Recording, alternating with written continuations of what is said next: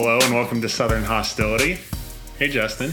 Hey Cameron, thanks for feeding me tonight. It Oh, was, it yeah. was a nice steak dinner, man. It was wonderful. It was a nice little get together for us. We we grilled, we had veggies, and then Steph brought these amazing pastries from where's it at again? Uh, Sweet 16th Bakery in East Nashville. Y'all, it is amazing. I hi- they're not a sponsor yet, No. but I highly recommend going there because your sweet tooth will be fulfilled. Yeah, I get enough leftovers that they've probably earned a uh, an Oh endorsement. gosh. Oh my gosh! And hey, we are recording this right after the Nashville Predators win in Pittsburgh, which is a huge deal because it was Pekka Rinne. Yeah. So what a win! He's what one in six now in Pittsburgh. That huge confidence booster Definitely. to win like they did. And Pittsburgh got a garbage goal with like a minute three remaining. So big big time win for the Nashville Predators. Well, Rinne stood up big in the first half of the game because they were on pace for about 60 shots in the first half. So, Yeah, and then they shut them down. Yeah. defense really shut them down. So great. What's on the agenda? um, so I don't know what that is. Uh, we're just going to kind of go from here. Um, I think a good place to start in our discussion this evening would be, you know, just about what this Nashville Predators 2018 2019 team is. A loaded question. So here's my thought process on that because the regular season they've given us given us no indi- indication that they are a consistent contender. Like they have flashes of brilliance, but overall this is a very unimpressive second place team in my humble opinion. That's not a humble opinion. I mean, you're a season ticket holder. you get to have bigger opinions than anybody else. Side note, uh, Steph and I got the email about the little, um, you know, be an ambassador and go to this meeting and provide feedback. Uh-huh. And she's like, yeah, I don't know if I want to go to that. And I'm like, no, no, no. You want to go hear all the drama that's going to take place. And all the people are like, I've been a season ticket holder since this date, so I deserve to say this. You know, if you're given money to support a team, you have an opinion and you have a right to an opinion. So it's it's totally okay. that's what, a season ticket holder, So I'm curious to see what comes out of this. Oh yeah, it's definitely. interesting. But I went to one like three, four years ago, and uh, there was one gentleman who had a lot of concerns about the uh, shirt off our back night, and you know it should be for season ticket holders only because somebody could walk in there and have never been there, and they could walk out with like a Shea Weber jersey, and they don't know what that means. And he was kindly told, you know, that's kind of the idea is that, you know, what an impact that would be if it's like, you know, a 16 year old who's never been to the game and the first time they're meeting Shea Weber and, you know, it would have been a big moment for them. Yeah.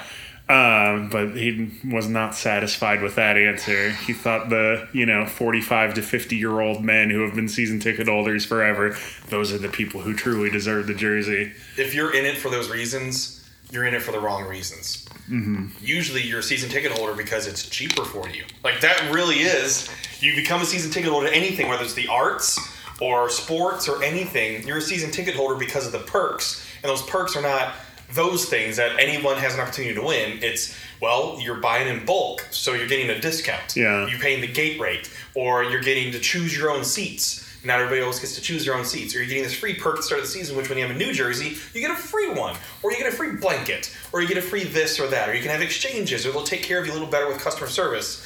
It's not because you get front of the line for a giveaway that 17,000 people have an opportunity for. That's not the reason you do it. You're doing it because there's money savings as well. Yeah. Uh, and you support the club. I mean, that's that's Yeah. a big reason. Well, that was the, at the beginning of the upswing where the focus was on building those lifelong Yeah, well, lifelong fans, and what a great way, you know. But no, But as, anyways, I know I was off topic, but but the inconsistencies, like you were saying, and it's definitely made the opinions come out very strong. And, and I understand, and I've said this in the live show too, that with expectations come harsher realities for hmm. people. And the expectations going into this season was again to build on what they did the previous one, because what they did, say the first season under Laviolette, they lose to the Blackhawks in the first round after having a fantastic, really when you think about it, year. And the hmm. huge push of having Peter Laviolette there, and, and then they kind of faltered at the end, and then know, Scott Darling come and stopped beach balls. uh, for- them, and then the next season they build and they make it to the second round, and they lose in Game Seven to San Jose, right? Next year, you're thinking, okay, this is where they learn again, because again, they did build, and they build and build, and then they kind of uh, into the playoffs as an, the, the bottom seed, and they make this glorious run to the Stanley Cup final, losing in six. And the next season, the President's Trophy. So now the expectation is, well, what else they have left to accomplish? It's this, and if they don't get anywhere near that, it's not good enough. Yeah. And that's kind of what I was getting at. Like, what is this team? Because they could they could go in a few different directions. Absolutely. There's a few different paths and a few different alternate dimensions they could transition into. So, you know, is Marvel. this team Well, you know, Justin, with great ability comes great accountability. How many um, jumps are they going to make to get to this?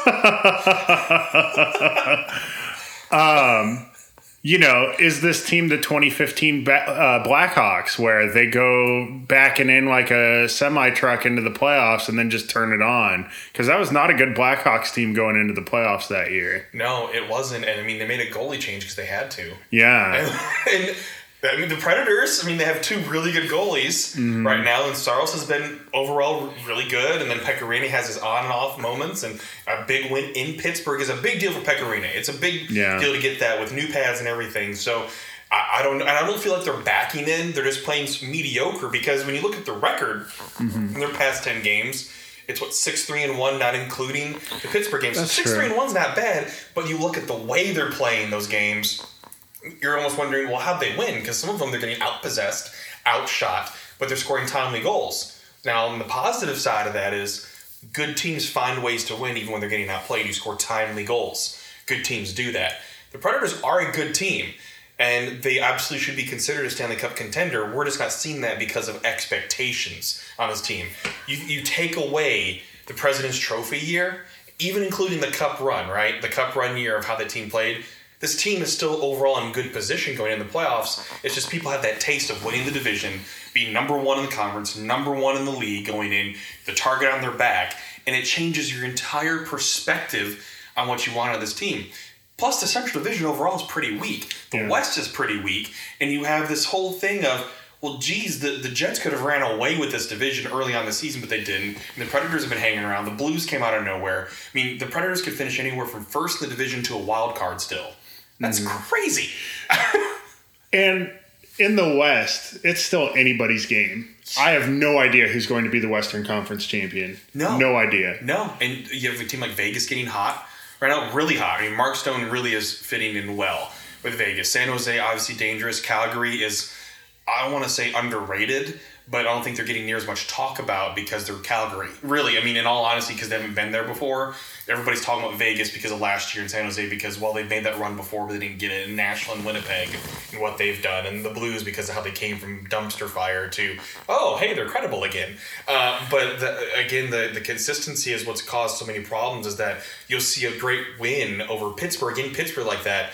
Well now how are they going to back that up against Columbus? And you don't want to use that excuse of well it's on the back to back there are plenty of teams out there that win in back to backs no excuse and a team like Columbus, who is still trying to find their way with all these new things, is very important. Then you have Buffalo and Vancouver. The Predators, there's no reason why they shouldn't finish this season out winning three of their last four. The, with the teams they're playing against. Because by then, by next weekend, we should know about Chicago. And they're, they're barely hanging on Yeah. to, to a playoff chase. And it's not like they have much to play for except for pride. Buffalo, same way. Vancouver, they know where they're at. So the Predators should, should come out and win those games. So we're judging all this based on what's this team going to look like going into the playoffs. We want to see good play. If they lose, they lose. Mm-hmm. But as long as they look like they played a good game, we've seen that sometimes in sports. You can play a really good game and still lose because things don't fall your way. But as long as you see compete level and competitiveness, and are they in this game? Do they look like they want to be in it? Because the the shootout loss to Pittsburgh, they had no business being in that game at home. And Ryan Ellis got, I don't want to say a lucky goal, but it, hey, it fell for him and they got a point out of it. They stole a point in that game. And that was the frustrating part for fans too. But I, I know I'm rambling a little bit here, mm-hmm. but that's what's been so up and down is that we don't know who this team is still yet. But I think they could identify themselves quickly in how they finish the season. And that's definitely possible. That's exactly what went down in that 2016 2017 season. At the moment, though, like I have not seen much of like a clutch or dominant like display out of this team in a while. Like I don't recall the last time they went out and put up five goals and didn't allow any, you know. And Winnipeg just came down here and did that. So, you know, that leaves me like a little nervous about what this team is capable of, you know. Rightly so. Yeah, but you know, it's a, it really is a different season. You know, we get into um, April, anything can happen. We don't know what's going to happen. With any team, I mean, it, you can you can always make your predictions, but you never know what's going to happen. You could see what was going to happen with that sweep against Chicago. Did anyone call it as a Predator sweep? No, because it was Chicago. Could the Jets lose in the first round? Absolutely, based on how we've seen them play. Mm-hmm. They could it could be a seven game series no matter who they play against. They could lose in the first round. Nashville could lose in the first round, but I don't see it anywhere near as happening as much as the Jets just based on who the opponents might be. I, and that's that's me saying this as the Predators with all of their history and all their experience. no matter who they're facing, I still don't see them losing in the first round. No. It's the second round is what's going to be the kicker. Even if it's the Jets or the Blues in the first round, I still mm-hmm. don't see them losing in the first round. I don't. The other thing is, this playoff race will show us if the NHL is rigged or not. because if it is rigged, the Predators win the conference championship and face the Dallas Stars in the first round. If it's rigged, that's exactly what happens. Storyline. So if it does happen, that's where you're seeing it right now. Predators and Stars in the first round to really beef up ticket sales because the tickets will go on sale to the public as right around the end of the first round. there you go. Cameron Gumpy calling it right now. He's making his mark. Yeah. On the speak, yeah. Winter Classic is going on sale pretty early. Yeah. Well, we already know the NHL is not rigged because if it were, Connor McDavid would be in Toronto and Auston Matthews would be in Arizona. Right. If it were rigged, but if, it's not. If it were rigged. Yeah. it's not the NBA we're talking about. Oh. um, so so going on this too, it's been interesting to see reactions on Pred's Facebook. And I'm not going to do the whole dumb thing said on Pred's Facebook, but it's interesting to see instant fire reactions on games because if you look period by period, there are hot takes. The Predators could end up winning a game, but the, the sun could be just falling out of the sky at the end of the first period if it wasn't good enough for people. And I get fan reactions because fan fanatic. I understand it, but let the game play out and then analyze it from there because you never know what's going to happen. Things they can score three goals, win a game. They could allow three goals and lose a game. Mm-hmm. I mean, mm-hmm. it's the ups and downs, the ebbs and flows of a sport. But the whole, it, no matter what happens, there is always one player that is the whipping boy. And for a lot, for it was Kevin Fiala for most of the season. Mm-hmm. It's been PK Subban for a lot of it too. Kyle Turris, and deservedly so for Kyle Turris because he hasn't performed up to what he's expected to do. Yeah. Granted, he's suffered a lot of injuries, but PK Subban also has not had the best games, but it's understandable that he's under a tighter microscope, it seems, because Roman Josi made a very errant, errant pass. It led yeah. to a turnover as well. And did he get hacked on a little bit? A little bit, but nowhere near as much as if PK Subban would yeah. have made that same pass. Um, during the last game, who, uh, who did they play last? I forget uh, before this most recent game. It was a long time ago. Uh, it was in Minnesota. It was Minnesota, yeah. Yeah, so in the Minnesota game, I'm seeing all kinds of takes. So I messaged George, uh-huh. and I'm like, hey, just curious, you know, statistically speaking, is PK Subban as bad as people make him out to be? And what it comes down to, based on what someone much smarter than I am told me, um, if PK Subban doesn't carry the puck into the zone, no one does. Right. From a statistical perspective, it's PK's responsibility to take the puck from yep. the defensive zone or neutral zone and put it in the offensive zone. Yeah, and Kevin Fiala was one of those other guys that would actually take the puck into the zone. He would turn it over once mm-hmm. he got into the zone, but he was one of those few people that wouldn't dump and chase yeah. all the time. Well, the types of players who have that responsibility are going to be the ones who lead in turnovers because they have the puck the most. Exactly. Um, Filip Forsberg leads mm-hmm. team in turnovers. Yeah. I mean, he's the winger. He's gonna have the puck on his stick all the time. Yeah, things gonna happen. Yeah, but you in important moments, you want the puck on that type of player's stick. Absolutely. You want them to have the puck regardless of the consequences because it's a little bit of give and take. Mm-hmm. And I don't buy into the whole high risk, high reward player uh, persona around any of those people.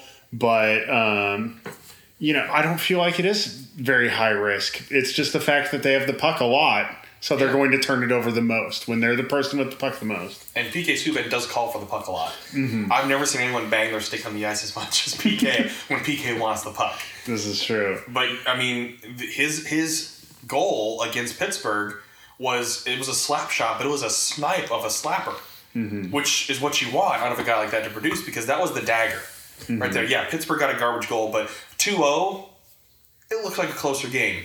3-0, even though it ended up 3-1, a 3-0 win is way more of a, dom- a dominant effort Yeah. of what you want to see out of that. And PK Subban, in terms of the competition he faces as well, he and Ekholm are usually facing the top competition on the other side. Yeah. Um, and so that's why some of the numbers may reflect that as well. So it's just, I know he's paid a lot. And the thing I see too, because I was even looking through my Twitter right now, well, he gets paid twice as much as anybody else on the team, so he should be under the most scrutiny. Look, they're going to, Roman Josi's going to be making that money yes. when he's extended as well. Ryan Ellis is making, it could be making more on the free market, but he decided to take that little bit of a discount and play in Nashville. Just because PK Subban is making that much doesn't necessarily mean he deserves more scrutiny. That's just what he's getting paid. And he's getting paid that because he produces. He's a Norris Trophy defenseman. He was nominated for the Norris Trophy last year as well. So you can expect him to produce, to defend and everything as well. But that scrutiny of, well, he makes this much money, yeah, I, I get that. I totally get that. And I'm not trying to debate that fact that you can't hold him to a higher standard. But to say that he makes that, that that's just what he's making. And he, he's earned that because of his previous play. And people in Nashville are very spoiled in contracts. no. And, and you can see it in how they hold players that make big money accountable. And it's getting that it's getting closer and closer because Ryan Johansen has a pretty big contract, even though he's set a new career high with assists. And he's four away, I think, now from setting a franchise record in assists. It's still not good enough. Mm-hmm. And yeah, he could be scoring more goals, but he is what he is now, and he's getting paid first line center money, which you look at inflation, look at all these different things. The Predators are so Predators fans are so spoiled in contracts. They're not dealing with what Chicago has, and you better damn well be proud you're not dealing with what Chicago has with cap issues and no trade clauses and no movement clauses and high salary players that flub it up. I mean, would you rather have Brent Seabrook and his contract or PK Subban and his contract Yeah. with what PK Subban does? And don't you think PK Subban there might be something going on? Like, I don't think he's 100%. yeah, I don't, I don't feel that It's way. It's not either. Lindsey Vonn's fault, so shut the hell up, people. Dear God. No, I don't think he's 100%, but he's like he, he's competitive. He's an athlete. He's going to play, and he wants to play. Yeah. And I'm sure more things will come out when the season's over, as they always do. That, Mm-hmm. Oh, PK was dealing with this foot injury, or he was dealing with this. Because he's not look necessarily the same, but when he turns it on up to another level, he still can turn it on to another level. And it's so interesting because during the off season, like all over social media, it was him working out and you know Yeah. sprinting and doing all kinds of stuff to be faster. And he's looked he doesn't look himself. Right. Like I said, there's got there's got to be some sort of nagging injury that doesn't prevent him from playing, but it has him not at one hundred percent. Like in the, like in the video game where you have playable injuries, just takes your ratings down a little bit. Yeah, that's, that's what I see it as. And that's not dogging him. It's that who are you going to replace him with? You, you, you want Matt Irwin in the second pair? no, you don't. No, you don't. And uh, so it's you still have him. You take PK Subban at an 83 84 is still better than a player that's rated like a 78 77. now, but Justin Dante Fabbro is going to come in and solve all the defensive problems. Yeah, there are people saying scratch PK. now there's some people like, well, maybe PK has an injury, so you can scratch him so he can get better. I'm like, okay, I'll give you that because you're looking in terms of let's get him ready for the playoffs. Yeah. I'm not going to dog you for that because that's just your opinion on how you think is going to be better for the team, and I won't make fun of that because some people believe that, and that's totally fair. If it's, if it's because you want him to be better and well rested for the playoffs. On the other end, you have people saying, well, goodbye PK Subban and your $9 million. Dante Fabbro's the savior of the blue line. That's the one I'm going to make fun of. Defensemen take longer to develop, just like goaltenders. Mm-hmm. Forwards can you can you can pluck them right in there. Sometimes they're going to get lucky and they're going to be a 20 goal scorer right off the bat. You're not going to have many Charlie McAvoys out there, and it takes time. Look at Seth Jones. Seth Jones was the whipping boy mm-hmm. for Predators fans mm-hmm. before he was straight. He was the whipping boy. People get on to him for making bad choices, bad choices here. He's going to be nominated for the Norris Trophy probably next season, the year after. He's so he's a, he's close to a superstar defenseman already, face of the franchise for the Columbus Blue Jackets. and he's a whipping boy because he takes time to develop, and he's going to turn out to be one of the elite American defensemen out there.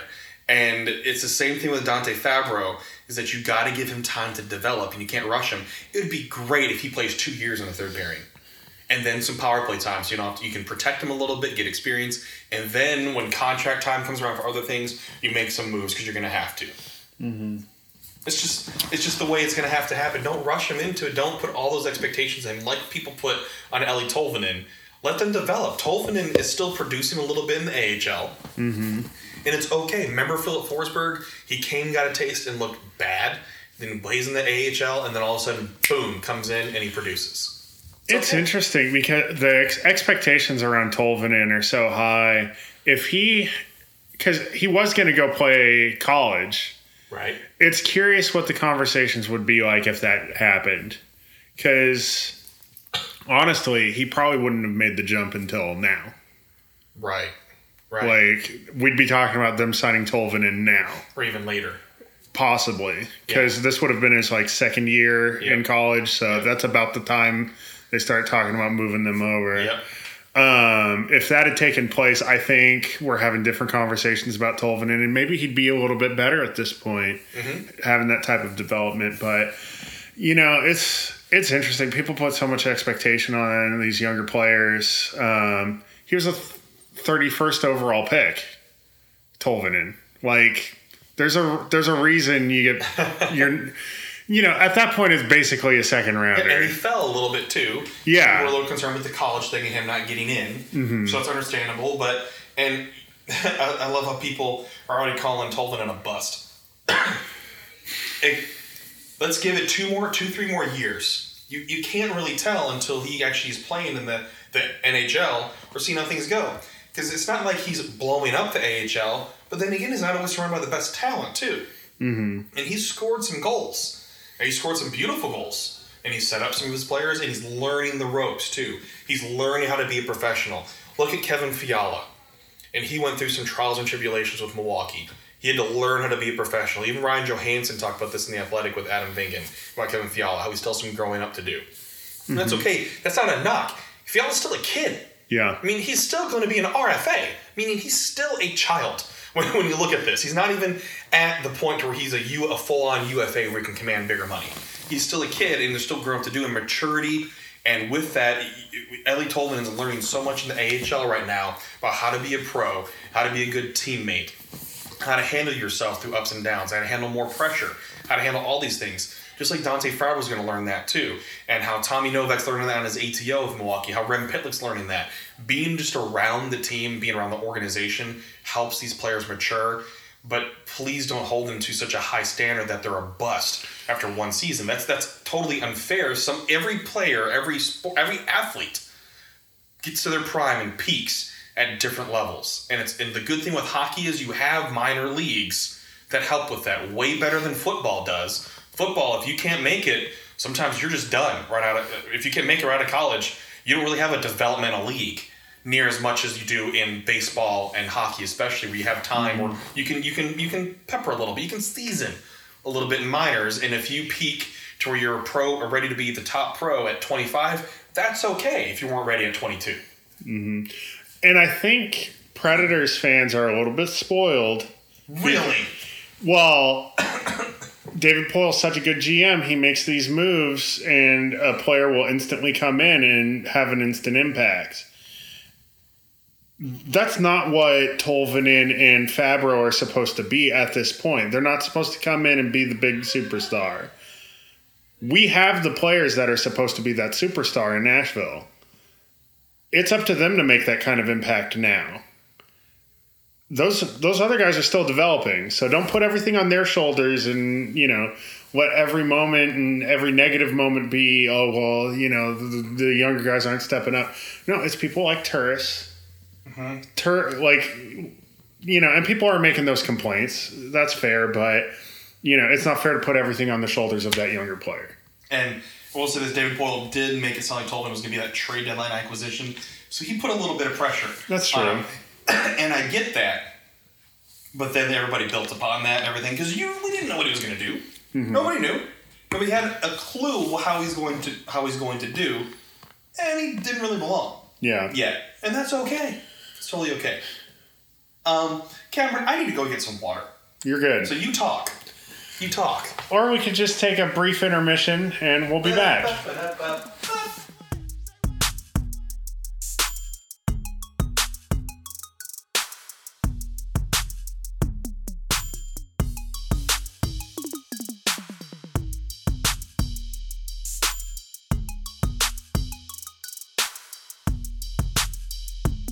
And we're back.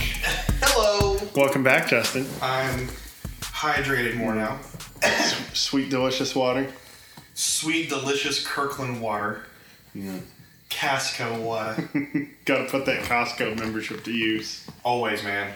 So, when you go to Costco, are you the grab some food and walk around and eat, or do you grab the food on your way out? Are you talking about the cafe food? Yeah, the the, the food court food. Um, sometimes I'm the just go in there to get some food. um, I'm just like my dad when it comes to that. Because it's cheap to eat there. oh yeah, I mean, get a slice of pizza. I'll get well. I'll get a slice of pizza and a hot dog and a pop. Yeah. So I pretend that the soda by itself is not on the menu. Well, if I'm getting a soda, I have to get the hot dog with it. Yeah, of course. It's right there. But re- what really what I want is pizza. But you know, I guess I'll have to eat this hot dog.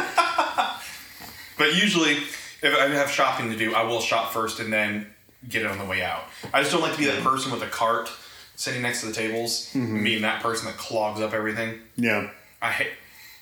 Get the f- out of the way. Yeah. I'll like uh pull my cart forward to like Yeah. the chain link fence separating you from the entry. And I'll park it there and then I'll walk over and get the get Out of the way. Yeah. Out of the way. yeah. No one's gonna mess with it. Like it'll be fine. And if they are, you hunt them down. Oh boy. Um anything you wanna discuss or talk about? Yeah, yeah, yeah. There's always something to discuss. Uh, Okay. in, in for me, so been a while since we've recorded. Mm-hmm. And first of all, I wanted to bring up movies because we Okay. always like to discuss movies. Sure. And I think yeah, we're at the we're at the right time to talk movies now, and it's kind of thing that we're less than a month from Endgame, which I've been watching so many Marvel movies, it's insane. Right now, just to get it up. I'm not even watching in order. I'm just watching because I have them all. I have it all in my head. What's happening? I don't have to watch it in order. Remember? So just whenever I have time, just watching a Marvel movie in the MCU, and seeing Captain Marvel twice.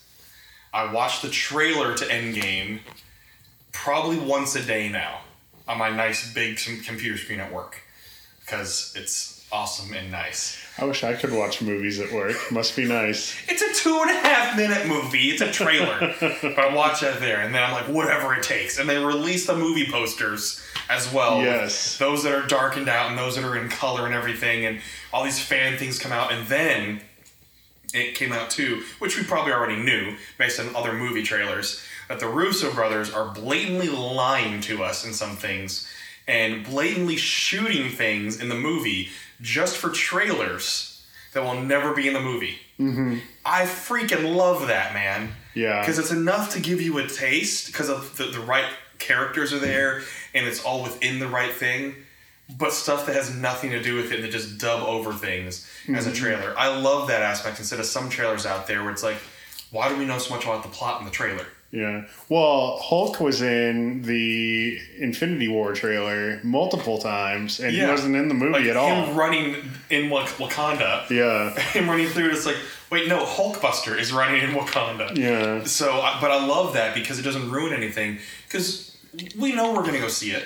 People know they're gonna go see it. It has enough hype with it. You don't have to give away anything, and none of the trailers are giving away anything. And that's what I absolutely love about this right now is that we're so hyped for this movie that we don't need to know anything. We just need to get hyped even more. So that's all these trailers are doing. They're not giving away anything. All we know is that well, hmm, there could be a time jump, and in Black Widow, her hair color has gone from blonde, she's growing out back to the red, and you see hints of that. Um, And no one's going to Mets games. no one's going to Mets games. All these boats are parked at Liberty Island, and then Tony and Nebula somehow make it back. Apparently, based on the trailer, make it back to Avengers headquarters. That may not even be true. Yeah. So, and then they're in the Guardians of the Galaxy ship, apparently stuck. But I love there's just these little bits of them working. We have no idea the time jumps. You have Ant Man looking completely lost with missing posters. Um, I just, I love what they're doing with this and the hype up. And going back to Captain Marvel, first of all, we were talking about this before we recorded the score. Mm-hmm. I love the score for Captain Marvel. And there's the piece that's called More Problems. And it has so many hints of John Williams and Hans Zimmer in it. And folks, if you love movie scores, I love movie scores. If you follow me on Twitter, you know I do. So let me just say, when we have these movie discussions, you get very elaborate, and I'm always just like, movie good, cam like movie. But usually you're the ones like, let's talk about this movie. And I'm like, okay. So I get prepared. Well, I just like listening to you talk about the movies. But for real, I love that piece because it has the hints of the Captain Marvel theme in it, but also kind of has the good throwbacks to other superhero type of scores and themes. You can feel that in there. And it was the first score for superhero movies that was recorded or composed by a female uh, composer, which is pretty darn awesome. Yeah. And I, and, and I love it because you have hints of, well, Captain Marvel being based in the 90s, you have hints of some 90s things in there too, which I love. In classical music, because it's still considered classical, and classical music being 90s themed, and then some futuristic tones as well with Kree World and everything. I, I love analyzing the music behind it, but it's a fantastic score. Cameron, what were your thoughts on the movie and how it fits into everything? Um, movie good. Oh my god. No, I think it works in fine. Um, it's interesting. Um, getting some answers on some certain things. Um, we know what the deal with the pager is. yep. Uh, Fury got a little too uh, excited and uh, got them into some trouble, which was fun. The uh, Nick Fury look was kind of interesting how they did that to The de-aging. Samuel L. Jackson. I've Yeah. seen online where they put um, Samuel L. Jackson what he actually looked like in movies at the time versus what he looks like now, and he actually has uh, more hair loss. Or like actually had more hair loss than he does. uh, Which, Oh, man. if that were me, I, I'd probably do the same thing. Like, yeah. no, no, don't make it accurate. Give me more hair. Thanks, appreciate it. I, and just uh, by the way, because I had to make sure I looked it up and said it right. Pinar Toprak is the composer for the Captain Marvel score. Gotcha. So absolutely love that. And she's done a few other ones as well, but that's the big one now for her. Um, but so I already got my. Uh, well, this is my thing for me when I, cause I collect pop vinyls and bobbleheads and everything. For those that didn't already know, So, just so you know, the plural of vinyl is vinyl. First Okay. off, so it's not pop vinyls; it's just pop vinyl. pop vinyl. Yeah. I collect pop vinyl. Yes. I, Really? let, let me be the pretentious hipster and just say, you don't collect vinyls, you collect vinyl. even uh, like I knew were recording when it came to albums and records and Yeah. everything. But See- it's the same way. Like vinyl's just one of those words. I don't I don't do the vinyl terminology either, just because I feel like that's kind of pretentious. But that's the name. That's what it's called, Yeah. right? Well, it's not like you collect baseball cards and you're like, I collect cardboards. you know, the material the thing is made out of has zero relevance to me. I'm holding Uh, a Pecorine yeah. vinyl right now. Now- it says vinyl. The, It also says yeah. vinyl figure, figurine, and vinyl, figura de vinyl. Mm-hmm. what it says. So Beautiful. collect them all. And it's number 39 for some reason. Yeah, number 39 for number 35. Sorry, well, I didn't know. So I collect pop vinyl. Okay. And for me, especially with movies, I need to see the movie before I buy it. Yeah. So I do have a Goose pop bobblehead Yeah. vinyl and the Captain Marvel one. And let me just say, what the Flerken. Um, real quick though, have you ever seen um, uh, Fanboys, the movie about the Star Wars nerds? I don't think I have, man. Okay, so you need to track this movie down because the plot of the movie is um, it's like about the time um, the first trailer for um, Phantom Menace came out is when it takes place. All right. um, and one of their friends has cancer. So they're going to drive out to Skywalker Ranch, get in touch with George Lucas, and get their friend to watch it before he dies. Yeah. Um, a bunch of people had cameos in it. Carrie Fisher was in it. It was really Yeah. nice.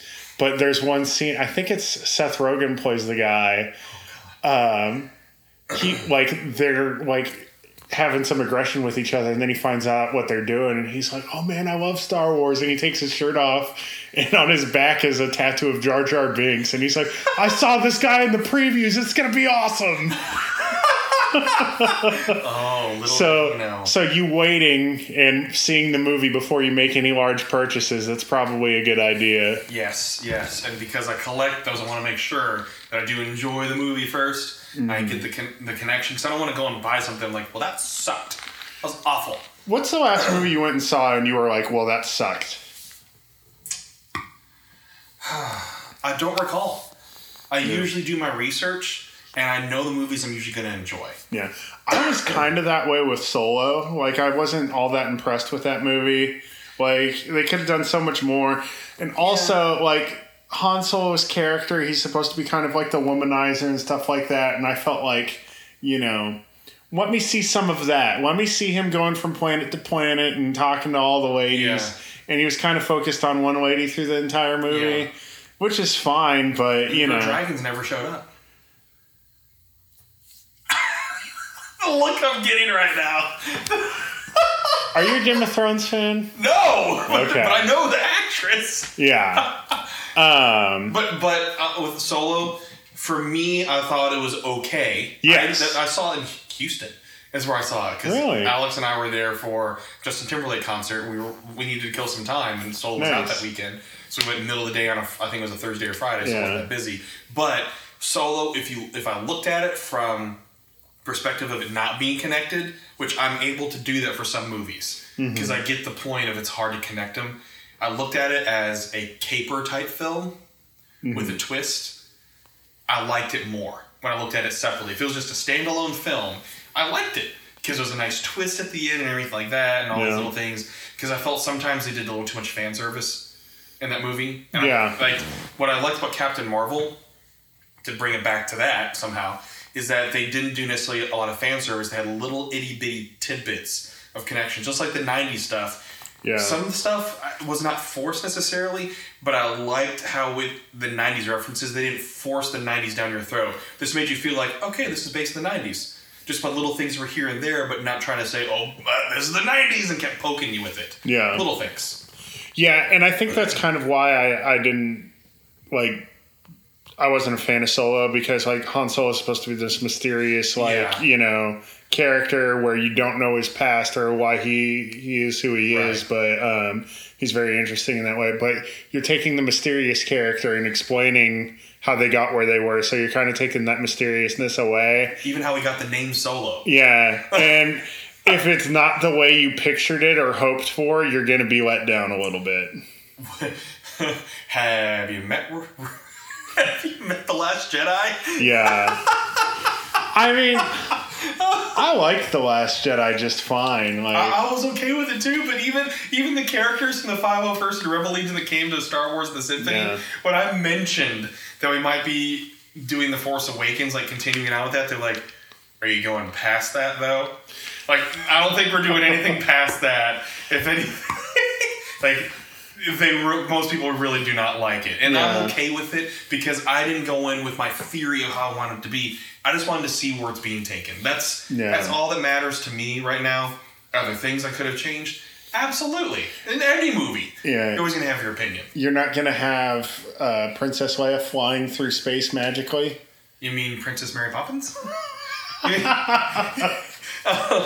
But I was okay with what they like. People had. There was this one dumbass on Twitter that was arguing with uh, Frank Oz about Yoda. It's like, bro, you don't argue with Yoda about Yoda. Yeah. That's literally what he was doing was arguing with Yoda about Yoda. You can't tell him that you studied the character more than him. He created it. Yeah. and Yoda's appearance was one of the stronger parts of that movie. Yeah. Yeah. And he didn't like that Yoda was laughing and everything. Like, do you not remember the first interaction between Luke and Yoda? He was basically fucking with him the whole time. It's like, oh, by the way, I'm Yoda. Ta-da! Yeah. That's all it was. He was screwing with him the whole time. Mm-hmm. So I, I, I don't I don't understand that people taking it so seriously. Do I take like comic book movies seriously? Seriously, in terms of I am ingrained in it, I love it, I live for it, I cannot wait for opening night. Yes. I'd be one of those people that goes on a huge rant and hissy fit if it doesn't go the way I expected it to. No. Well, that's the other thing. Like, I did not. I was not a fan of the whole like Casino Planet scene. I felt that like that stuff was kind of weak and unnecessary. Yeah. I don't feel like the character Rose was written very well or strongly enough. It's not the actress's fault either. Well, that's what I'm getting at. Yeah. I feel that way. I'm not about to go on Instagram and uh, Bully.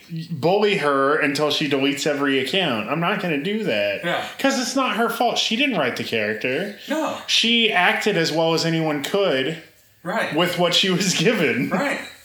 So it's it's very curious. The same thing.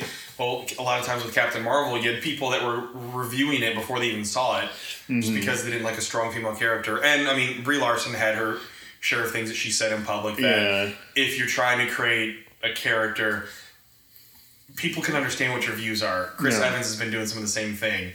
But me as a fan of these movies, I'm able to separate these things. Yeah. A lot of people aren't, and they're bombarding with reviews and Rotten Tomatoes and everything like that. Yeah. Just go and enjoy the damn film.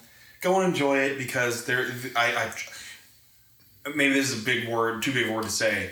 I trust the casting decisions that Marvel's making because they have not fully let me down. Like mm-hmm. really, I mean, Yeah. the casting decisions they have made. Think about it. Robert Downey Jr. as Tony Stark. Mm-hmm. In terms of superhero casting, that is one of the best decisions that has been made in terms of fitting superheroes with that character. Because obviously, I can't, and not many people can. I can't see any other current actors right now pulling that off like he has. I think the way, if it goes in that direction where he's not involved in that project anymore, you don't recast Tony No. Stark.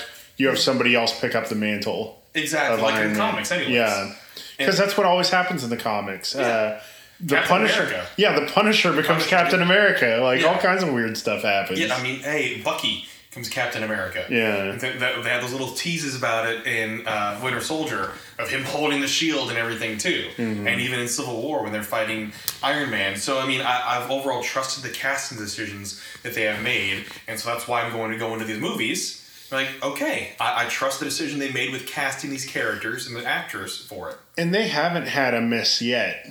In in my opinion, the Ant Man movies and Captain Marvel and a few others are the weakest links, and even those are better than anything DC's put out. Thor: Dark World is probably the worst one. That's probably true. Yeah, not including um, uh, the Hulk, Edward Norton Hulk, because that was a very weak movie, but that really wasn't Marvel yet. Yeah. The I mean, I know it's like supposed to be Iron Man then Hulk, but I don't really count it Yeah. because the way that's produced. But Dark World was friggin' weak Yeah. overall, and obviously I still saw it. But that's not a movie. When I'm watching all these other movies, that's not included because it's so Yeah. weak and it doesn't do much for the. It really doesn't do much for the story. Well, when I was going into Captain Marvel, like it was being panned universally, uh, and I was like, "Well, I'm still gonna go see it," and it was much better than I expected for that reason.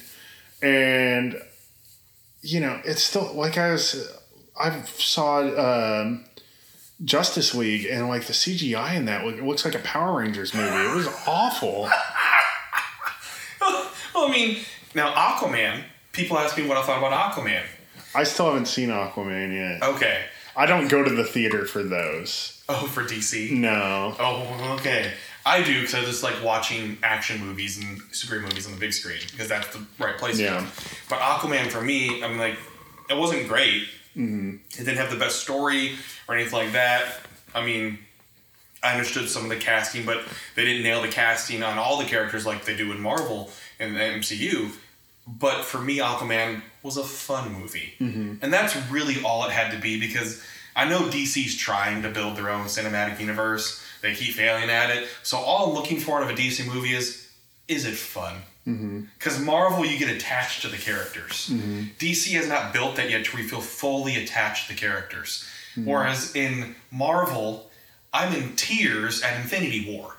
Because even though they have that many characters, you're still attached emotionally. I can only imagine God knows what they're going to do to me in Endgame. But that's what makes it fun and how you enjoy it because you become emotionally attached. What did you think of Venom? I thought it was okay. I thought it was a fun movie. Yes. That's again, that wasn't one of those things where I'm like, oh, that was so great, I'm gonna watch it over and over and over. No, it was a fun movie, so I was okay with it. I don't go into it wanting to dog a movie like some people want to dog a movie. Well, they completely screwed this up. If it's a fun movie and I came out of it going, huh, well, that was pretty neat. It- I'm okay. it was self-aware for what it was and what it needed Yes. to be. Yeah. And so I, I had a great time with It it. had good humor too. Mm-hmm. It was really fun with some of the things they did with it, staying true to some of the Marvel things on a darker side of it, which is why I'm curious as to what's going to happen with. Uh, um, oh my gosh, why did I just forget his name? Um, Deadpool. Sorry. Oh, yeah. So curious what to do with that, and then obviously with the Fox crossover coming in, there it adds so many more characters, which means like we were going back to with Tony Stark, it means you can move on when you have all these other characters that are entering the MCU. You can move on from other characters, and it's okay. And then maybe ten years down the road, it's not a recast because you keep on moving on. Maybe it's a son or a daughter, like keeping the name and how you're passing it along. You still have Iron Man or Captain America or whatever, but it'll, all these other characters allow you to move on and focus on different aspects. Well, there are some theories going on with that, with the whole Hawkeye scene where he has a younger girl or probably Oh, yeah. his daughter. We don't oh, know yeah. at this point, pulling back the a- arrow because the way it goes, apparently he hands off the mantle Yep. to somebody else. Oh, so yeah. that'd be interesting to see. Books are. Yeah. There's always somebody else. People come back from the dead. So I'm curious what to see what to see if anything happens with Loki. Yeah, Because even how Thanos was saying no resurrection this time, yeah. all that stuff. So my theory of what happens is they use the time stone to go all the way back before any of that Mm-hmm. happens, and then do whatever they need to do at that point. Even before Ragnarok. I I don't know. See, this is what's this is what I'm curious about. Boy, we're diving in full nerddom uh, right now, folks. Is I've seen obviously so many theories, and I'm kind of I don't want to say this is mine. I'm curious as to they have all these different characters that they say is going to be a part of Endgame somehow. Mm-hmm. Lots of different characters. Even like apparently Peggy Carter might have something in it. You know, all these different characters if they're doing time jumping, are they going to go back to the origin stories? Because in even in the trailer, now we've talked about trailers earlier, but even in the trailer, they're flashing back to origin movies for a lot of mm-hmm. these characters. Are they going to completely change the paths of some of these characters? That would open up a whole new thing for the, you know to, to close the phase and to rehash for some of these other characters. You're going to have mm-hmm. sequels like Black Panther, Doctor Strange, all these other ones that are going to keep moving on Yeah. That's a possibility that they have to time travel that much because since since Captain America, the first Avenger, Infinity Stones have been apart. That's a long time in terms Yeah. of movies, and both Guardians of the Galaxies they've been a part of it. Um, and then in what? What was the other ones? in Tesseract. Oh, Thor: Dark World was the the red one. Is The power? No, reality. reality. So I mean, they've been harking this whole thing. Do they need to go back that far to change what's done? Yeah, I don't know. I mean, that's that's where I'm so curious because time time's going to have something to do with this. Whether it's in the quantum realm or something, time's going to make make a play in this because when they keep saying all these different characters could appear, the only way some of these really could appear is if they do flashbacks. And it would be really cool is if you know when they do flashbacks, you get a different angle of it of the scene that's filmed. Mm-hmm. I'm also curious too if that means that it was they recorded some stuff, potentially just not even knowing where this was going to go because they've obviously had this in mind for a long time. Mm-hmm. Maybe they have things that they've been holding on for a long time. You know, and do people are there some of the characters who are dead, like Agent Coulson or something like that? Maybe that doesn't take place. I mean, Coulson's alive though. He is. Is he? And Agents. I don't watch that show. Cameron Gumpy, he is alive. He went to Tahiti, I say in quotes, and he was replaced with alien blood. Hmm. And he's alive and working with Shield. E And there was Alien time blood? jumping in, in Shield. So I'm curious too, because Agents of Shield is going is coming back for the summer. So I'm wondering if they're going to be addressing Infinity War and Endgame in Agents of Shield because they've done a pretty good job that when a movie happens, like when Thor: Dark World happened, Agents of Shield actually addressed having to clean up in Great Britain. Interesting. They tied it in, but not directly tied. Like they've had to deal with the mm-hmm. Kree a lot of Agents of Shield folks. I'm so sorry for my hearing. but they've had to tie it in in a lot of ways, but they don't base it on that. Anyways, there's so many different ways this can go. I'm very excited. Yeah. I love our movie talks, and hopefully I don't bore you Definitely. with too much. Yeah. If you Hockey. Um, have you ever listened to the Andrew Berkshire podcast where they Sometimes, yeah. they analyze the Marvel movies? They do a really they do a much better job than we do here. We should have them on at some point. Hey, I give my opinions. You're like movie good. my expectations were this, and they met them. I didn't walk out movie fine. movie has music. We I- like it. I'm I'm very articulate. So articulate. oh my god. All I right. Movies. Well, I think we're about done here. Yeah. Well, thank you for again for the steak Oh yeah, and appreciate the goodies. no problem. It was, a, it was a nice little visit. Thank you. I appreciate that. Thanks Yep. for tuning in, folks. Yeah, thank you for listening to Southern Hostility. I'm Justin. I'm Cameron. He's Cameron. Bye.